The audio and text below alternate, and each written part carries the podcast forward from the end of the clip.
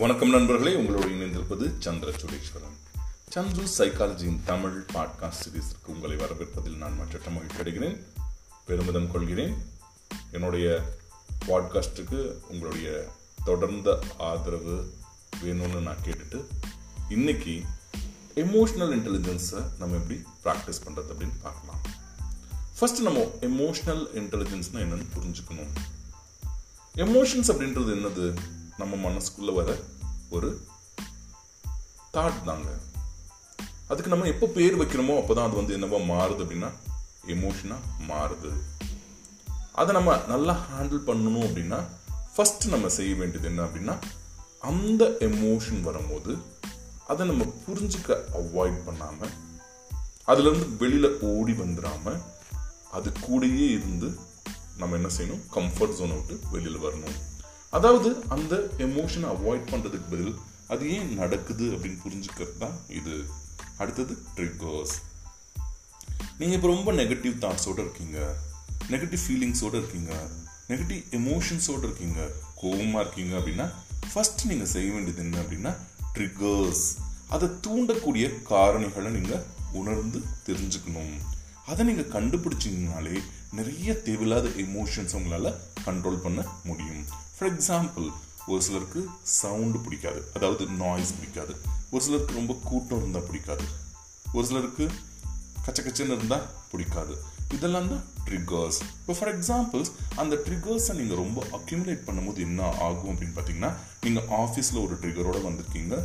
அப்படியே மார்க்கெட்டுக்கு போகிறீங்க இன்னொரு ட்ரிகர் கிடைக்குது. அப்போ உங்களோட எமோஷன்ஸ் என்னவோ இன்னும் பேட் ஆகிறதுக்கு சான்சஸ் இருக்குது அப்படியே வீட்டுக்கு வரீங்க. உங்களுடைய ஸ்பவுஸோ உங்களுடைய குழந்தையோ அல்லது உங்களோட அப்பா அம்மா அல்லது உங்களோட ஃப்ரெண்டோ திருப்பி ட்ரிகர் பண்ணும்போது உங்களுக்கு என்ன ஆகும்? எமோஷன் ஜாஸ்தி ஆகும். அதே மாதிரி எப்பயுமே உங்களோட ஃபீலிங்ஸ்க்கு நீங்கள் என்ன செய்யக்கூடாது?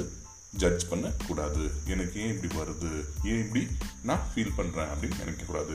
அதாவது சிம்பிளாக சொல்லணும் அப்படின்னா எமோஷன்ஸ்க்கும் ஃபீலிங்ஸ்க்கும் என்ன வித்தியாசம் அப்படின்னு நம்ம மைண்டுக்குள்ள வர ஒரு தாட் தான் எமோஷன் அதுக்கு நம்ம பேர் வைக்கிறோம் பார்த்தீங்களா? அதுதான் வந்து ஃபீலிங் அப்போ ரொம்ப சிம்பிளாக சொல்லுவாங்க. ஆனால் இது கடினமான ஒரு விஷயம். Don't make decisions in a bad mood as well as don't make decisions in good mood அப்படின்னு சொல்லுவாங்க. நல்ல ஒரு மூடாக இருக்கும் போதும் பேடாக இருக்கும் போதும் நம்ம என்ன செய்யக்கூடாது அப்படின்னு பார்த்தீங்கன்னா ஒரு டிசிஷன் எடுக்கக்கூடாது. ஏன்னா அது வந்து ஒரு சிறந்த டிசிஷனாக இருக்க சான்சஸ் வந்து ரொம்ப கம்மி. அடுத்தது பேர்ட் வியூ அப்படின்னு சொல்லுவாங்க. அதாவது நம்ம இந்த பிரச்சனையை ஒரு தேர்ட் பர்சன் இருந்து தேர்ட் பர்சனாக இருந்து பார்க்கணும். அல்லது அந்த பிரச்சனையை விட்டு தூரமாக நின்று பார்க்கும்போது தான் அந்த பிரச்சனைக்கு தீர்வு கிடைக்கும். அடுத்தது லுக் ஃபார் யுவர் எமோஷன்ஸ் இந்த மீடியா இப்போல்லாம் நம்மளுக்கு நிறைய மீடியா ஹெல்ப் பண்ணுது.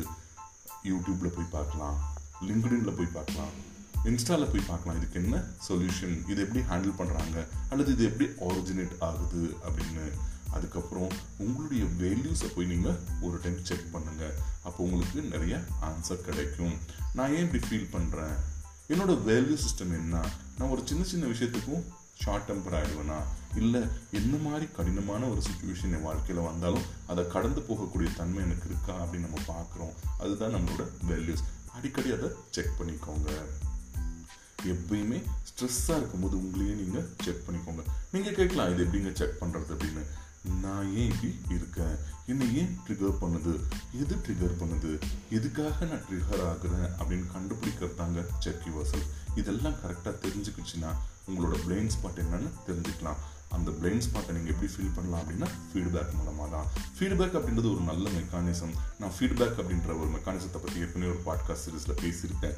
ஃபீட்பேக் வந்து யார்கிட்ட வாங்கலாம் அப்படின்னா இன்டிமேட்டான ஒரு ரிலேஷன்ஷிப் கிட்ட நீங்கள் போய் கேட்கும்போது அவங்க உங்களோட எமோஷன்ஸ்க்கு அழகான விடை சொல்கிறதுக்கு நிறைய சான்சஸ் இருக்குது இதை நம்ம நல்லா மாஸ்டரி பண்ணிக்கிட்டோம் அப்படின்னா நம்மளோட எமோஷனல் இன்டெலிஜென்ஸ் அடுத்த நிலையை நோக்கி போகிறதுக்கு சான்சஸ் இருக்குது எமோஷனல் இன்டெலிஜென்ஸை மெஷர் பண்ணால் that becomes your emotional quotient நன்றி நண்பர்களை.